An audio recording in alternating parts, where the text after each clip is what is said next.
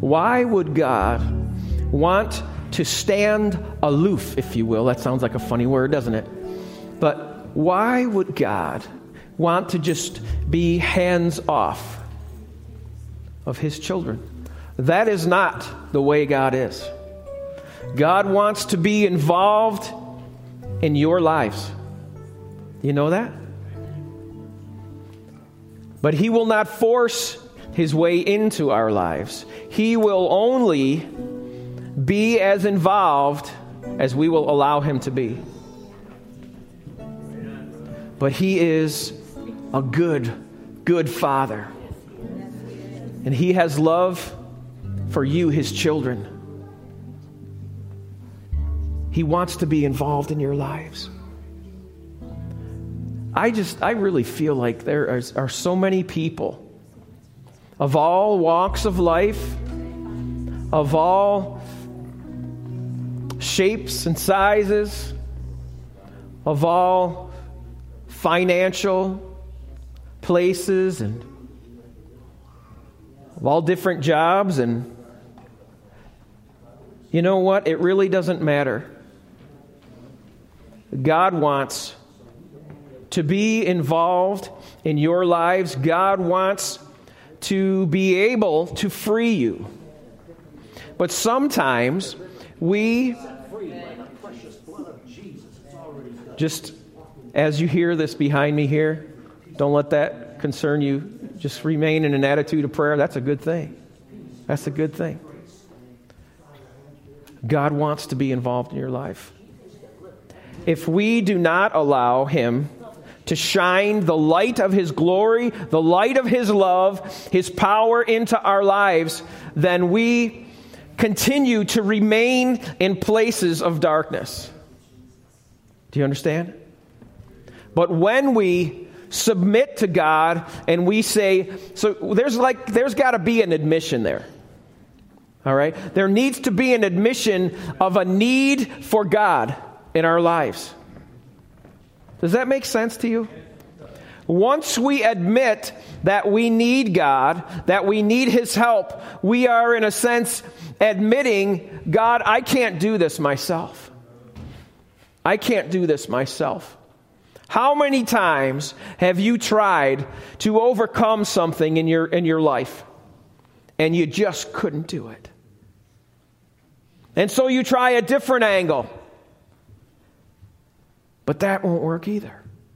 And so you try all these different ways to figure it out, and you try to, well, maybe I can educate myself, maybe I can try to think my way through this. And though that's good, that's not the answer. Maybe it's a medical problem, maybe I can medicate my way through this. And though that may help, it might not solve the problem. And so we're trying all of these different things to solve a problem that is spiritual. Do you understand what I'm saying? There is a spiritual battle going on for your soul. And when we refuse God, Satan wins. Do you know that? When we refuse God, Satan wins. And we can cover it up, and we can say that we've dealt with that problem, we've got it down, we got it covered, but that problem is just got a Band-Aid over it. Because that problem still exists. The root of the problem still exists. Okay? And so it's as if we've got a cut maybe on our hand, all right? And we're just putting a Band-Aid over that. We can't see it anymore, right? But that cut still exists, all right? And in our lives, we have cuts, we have bruises, we have different things. We have addictions, and you know what? Some addictions are more better accepted than others, you know, in our societies. But you know what? To God, it's all black. You understand? It's darkness. It's sin. okay? And it's evil. And it needs to be taken out. All right? And so the battle within our soul continually wages.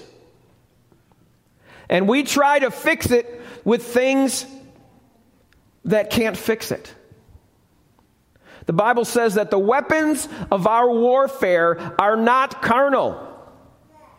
On the contrary, they have divine power for the tearing down, the demolishing of what? Strongholds.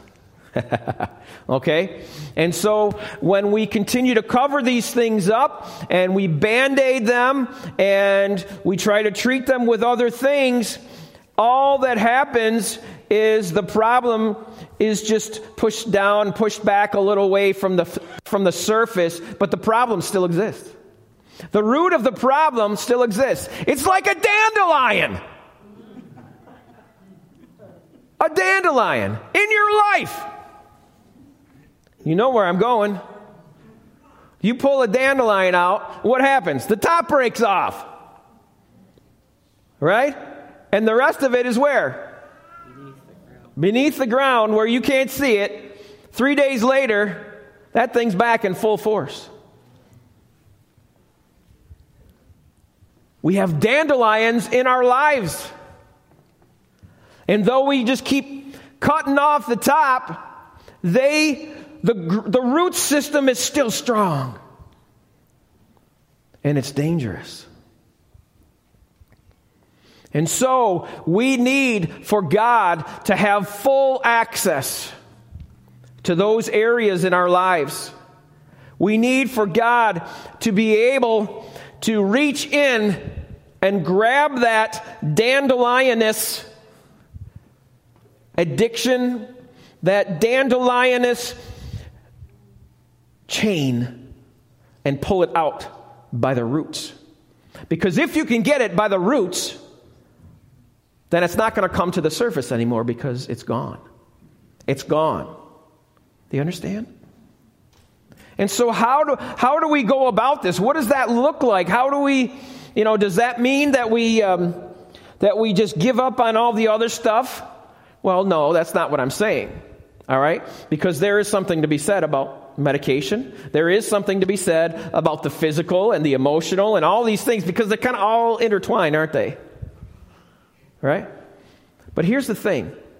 Unless that spiritual root is removed from our lives, it will always exist, and it will always rear its ugly head in some fashion. All right? It may even show up in a place where you don't expect it. Okay? And just like a dandelion, when it comes to flower, and then that flower starts to die. And what do we get? We get all those little seeds that when the wind blows, you can pick them, right? You go like this, and then you got 100 more dandelions on your lawn. All right? But it's the same kind of thing. We grow seeds from this, that stem from this same root system that crop up in other areas of our lives.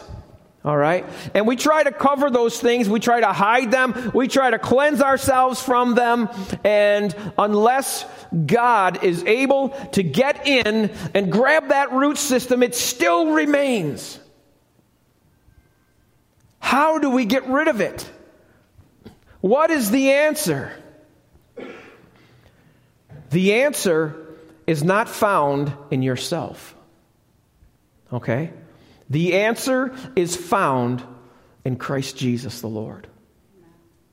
And well, what does that mean? I've been a Christian all my life, you might say, and I still have this problem. What do I do? Well, the first thing you do is you keep it before God. Always. You've got to keep it before God. You've got to allow Him to shine His light in those areas. You've got to confess that, okay? It's really important Because unless we're confessing to God our sin, unless we're confessing to God our need for Him to intervene in this area of our lives, we're never allowing Him the ability to change. We're never allowing Him the ability to help us to overcome. Do you understand? And so 40 years of Christianity go by and we still have the same problem. We still have the same problems. We need to admit our guilt before God. God, I am really weak in this area, and I'm lost. I've got no way to overcome it. Everything that I've tried, nothing is working. And so we fall on our knees. This is where it starts, friends, just like this. Very simple. We fall on our knees and we cry out to God. Okay? We fall on our knees, and that is simply an act of submission. And we cry out to God. How many times in the Psalms did David cry out to God? How many times did David feel abandoned? How many times did David just need God? I want to read you something. Psalm 32.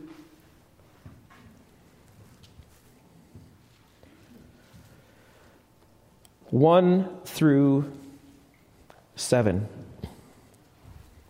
Wednesday night at prayer meeting, I want to invite you guys.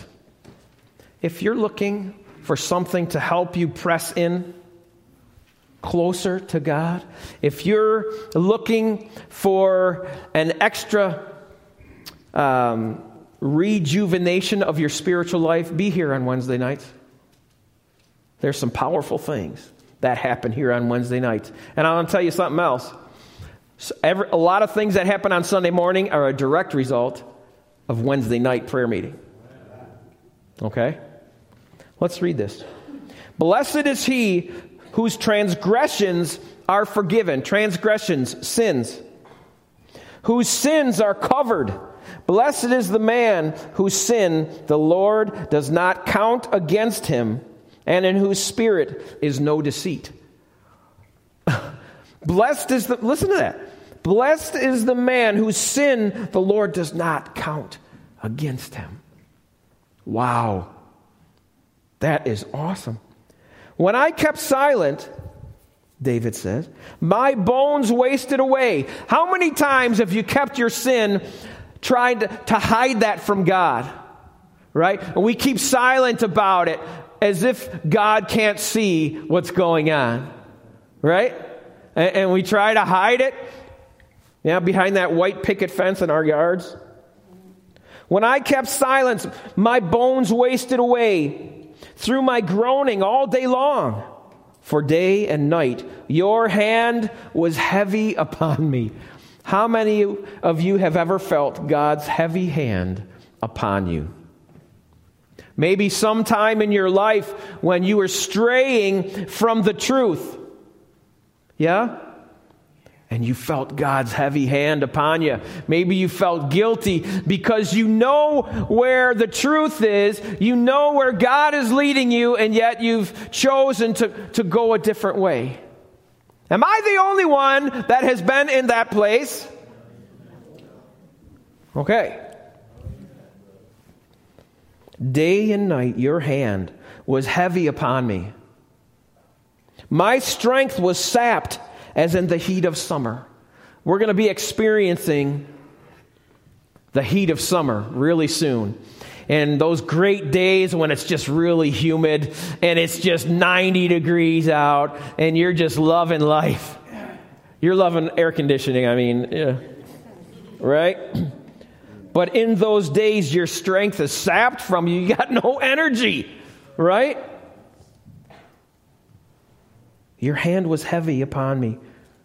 My strength was sapped as in the heat of summer. Then, now listen to this. Then I acknowledged my sin to you and did not cover up my iniquity. I acknowledged my sin to you. I told you about my sin. I admitted my sin. I submitted myself and my guilt to you. I said, I will confess my transgressions to the Lord. I will confess my transgressions to the Lord. You see, Christianity, being a believer, being a Christian, is not just going to church. We have responsibilities. We have things that we are responsible for. We have things that God expects of us in response to what He has done for us. Does that make sense? God is looking for people to respond to Him. God is looking for people to admit their guilt. Why? So that He can point the finger at them and drive them down into the dirt, right? No. So that He can wash them clean. So that He can forgive. So that He can once again, so that He can take them from that place where they're down and low and their face is to the ground and their hands and their knees are in the dirt because of the addiction, because of the bondage. And God reaches down and He lifts you up. And He lifts you up and He stands you again on your feet. And He places you on the rock, if you will. He places you on a firm foundation and puts you back in right standing with God. I will confess my transgressions to the Lord. And you forgave the guilt of my sin. You forgave the guilt of my sin. Friends, even though we're Christians, if we don't take our sin to God, our sin remains. Do you understand that? The power to be forgiven is there, but unless we take that to God, to the Lord Jesus Christ in His blood, our sin remains. Okay? He forgave the guilt of my sin. In verse 6, therefore, let everyone who is godly pray to you while you may be found. Surely when the mighty waters rise, they will not reach him. And listen to this. You are my hiding place. You will protect me from trouble and surround me with songs of deliverance. You will surround me with songs of deliverance. You know, the Bible says that if we confess our sin, that He is faithful and just and will forgive us our sin. You know what says that in the Bible? But we got to do it. We got to do that first. We have to confess it. All right? We have to confess it to God and say, God, this is something that I am really struggling with. Say it's anger. God, I am really struggling with this. I am really struggling with controlling what's coming out of my mouth. I'm really struggling with lust. I'm really struggling with what I see around me. I'm really struggling with spending money. Do you know that that can be bondage as well? Amen. Just as strong. I'm really struggling with drinking. I'm really struggling with gambling. I'm really struggling with this or that. And you can fill in the blanks, all right? But unless we bring these things to God, and we admit our guilt, for one, and then we recognize our need for God, that we can't fix it ourselves, then those sins will continually crop up because we did not pull them out by the root. Does that make sense? if we confess our sins, He is faithful and just and will forgive us our sins. Hallelujah.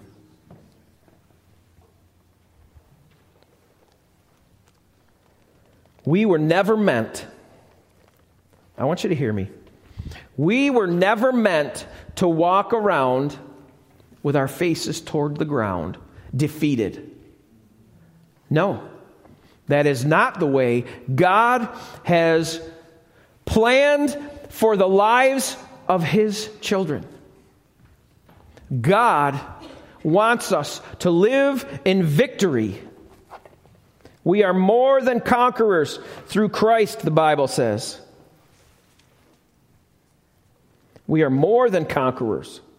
Hallelujah. The Bible says that it is by grace you have been saved. In Ephesians chapter 2, verse 8, would you turn there with me? Verse 8 through 10.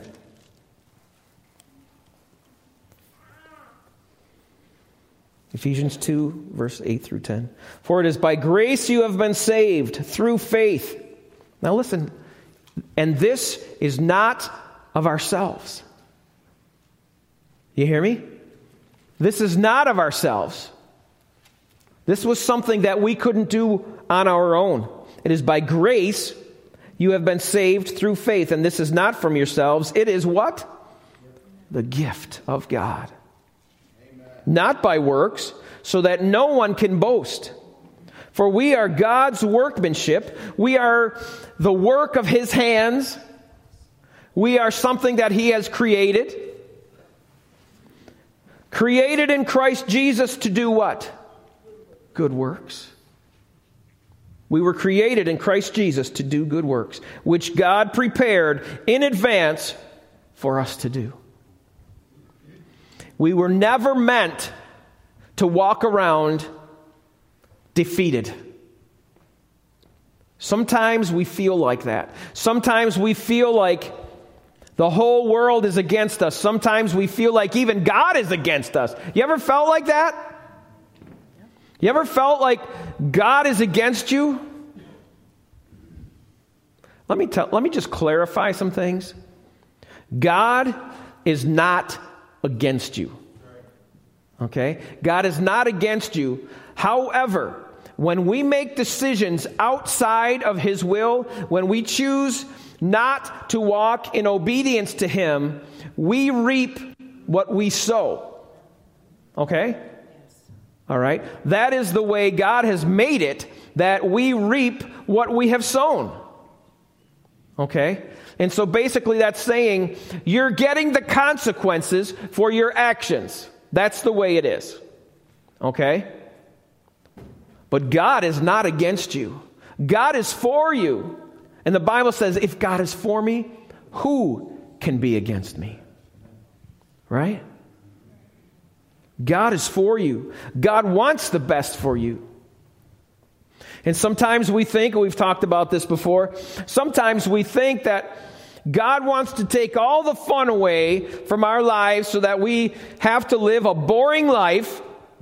No fun, no joy, no adventure, no challenge. He just wants us to go to church and go home and live boring lives. That's the lives of Christians.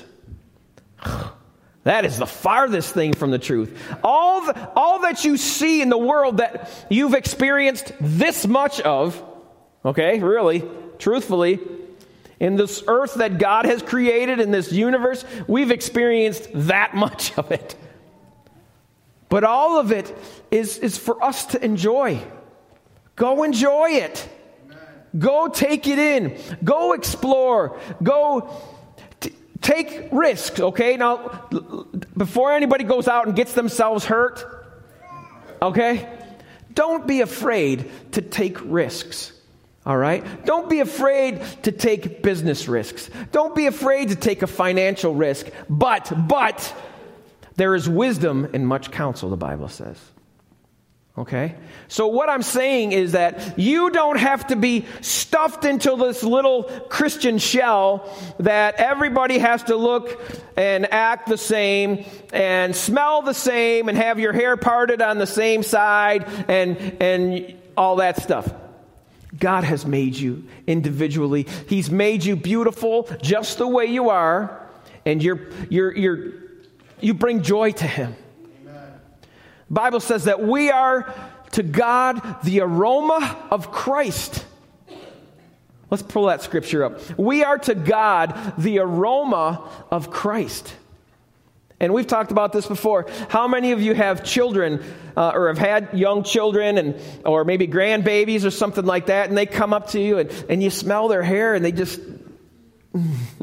There's just something really special about that, you know, and you just want to, I see a mama back here, she's just rubbing on her baby's cheeks and kissing on her and stuff, you know, and it's those kind of things. We are to God, the Father, the aroma of Christ.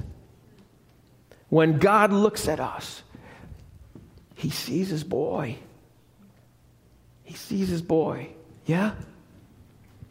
And it brings a smile to Him. That's the way God thinks about you. Have you ever thought about that? It's not about a church building. It's not about a name, a religion. It's not about this. It's about the love of Christ for us. So much, the Bible says in John 3:16, God loved the world so much that He gave His only begotten Son, that whosoever should believe on Him should not perish, but have everlasting life. Hallelujah. Friends, there is freedom. There is peace at the cross. A few weeks ago, we remembered and acknowledged what Christ Jesus did on a cross, something like this one. And this is just a symbol of the real thing. But what happened on a cross, something like this, changed history. And it changed our lives forever. Amen. We no longer are bound by sin. We have an advocate, the Bible says. An advocate that goes to the Father on our behalf.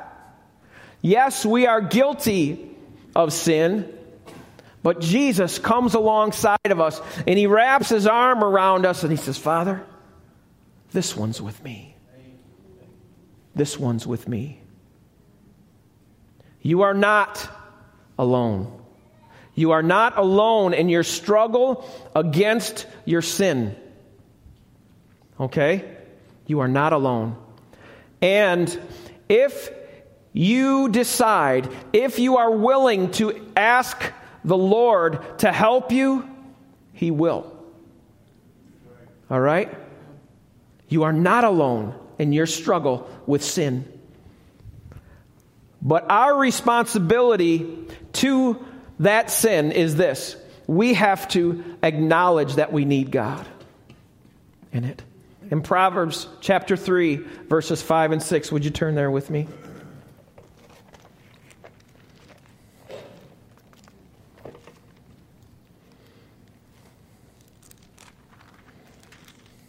Proverbs chapter 3, verses 5 and 6. It says, to trust in the Lord with all your heart.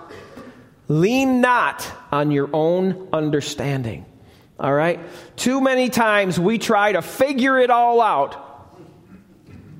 You guys do that, don't you? You guys do that, don't you? Yeah, I'm no different. We try to figure it all out, and we try to respond according to the circumstances, don't we? And we try to rationalize it, to make sense out of it, and we try to plan and all of these things, and the whole while God just chuckles. He chuckles. Trust in the Lord with all your heart. Lean not on your own understanding. Verse 6, in all your ways acknowledge him, and he will make your paths straight. In all your ways acknowledge him, and he will make your paths straight. So that kind of paints a picture that unless we are acknowledging God and recognizing our need for him daily in all of these different situations regarding sin, okay, that we are meandering just like the Israelites in the desert. Back and forth. What should have taken them 3 weeks took them 40 years. But that was faith school, right? God was teaching them obedience. God was teaching them faith. They were in faith college for 40 years, right? They had to learn how to please God. They had to learn how to walk in obedience to God. They had to learn how to live according to God's plan with each other. We had to learn how to work together. The Bible says there's a way that seems right to a man, but in the end, there is destruction. We can't do it alone, friends. We can't do it alone. God wants to help us. We've got to recognize our need for God. We got to recognize our sin. We've got to confess our sin. If we don't confess our sin remains. Amen. God doesn't want you walking around in bondage. He doesn't want you dragging around. You've seen those pictures maybe on cartoons and dragging around that ball and chain, so you can't get away. So friends, first of all, step one, recognize you can't do it by yourself. Okay? Recognize your need for God. Number two, confess your sin to God. Confess it to him. All right? And number three, trust him. Trust him. Okay? Recognize, confess, and trust. Okay? Amen. And if we do these things, God promises that he will be there. He will never leave us, nor betray us, nor forsake us. He will never leave us alone. Hallelujah. Man, that's comforting to me. Friends, I hope that you're comforted today. I hope that the words in this book speak life to your soul. I hope that they speak life to your spirit, because the Word of God is an endless river of life. It is a book of life. It is a book of hope. It's a book of love.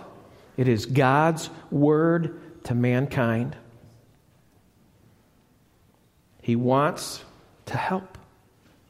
Let him help. Amen. Admit your need for God. Confess your sin to God. And trust him. Amen. Amen. Would you stand with me?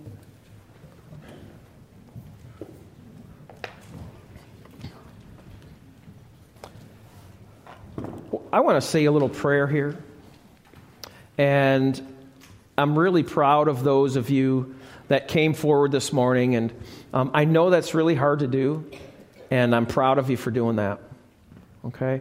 Because it's hard because you're kind of, you're admitting, right, that you can't do it yourself. You're admitting you have a need, all right? I wish more of us would do that. I think the Lord does too, all right? We try to mask it and to cover it up, but God wants access to our lives. I'm just going to say a prayer here, and as I do, if you feel so inclined, if God has been speaking to your heart today, then you pray after me. Sue was saying that she just prayed a simple prayer after somebody else that led them in a prayer. And so I'm going to do that today. I'm going to lead in a prayer, and you can pray You can say what I say, all right? And God will hear your prayer. Let's pray together. Heavenly Father, we come before you today. We recognize that we are sinners, that we are prone to sin, to following our own ways. We are prone to disobedience. Today before you and before these witnesses in this church, I confess to you my sin. I am guilty, and I can't fix it myself. And so today,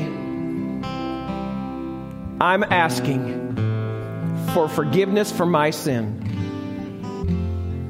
May the blood of Jesus wash me clean. Set me again on the rock. And strengthen my legs that I may stand. Thank you for the plan that you put in motion to cleanse me of sin. And from this day forward, I trust in you as my Savior. In Jesus' name, amen. Amen. Heavenly Father, I pray for each and every soul that's here today. Lord, I thank you for bringing them. I pray that you would bring us back together next week. I pray, Lord, that you would put someone on our hearts that we can invite back to church next week. I thank you, Lord, for all that you have done for us. And we receive your love. We receive what you did on the cross as payment for our sins today. Bring us back next week, Lord. Help us to live our lives as beacons of light for you, shining the love of Christ to a dark world. In Jesus' name we pray. Amen. I love y'all. I'll see you next week.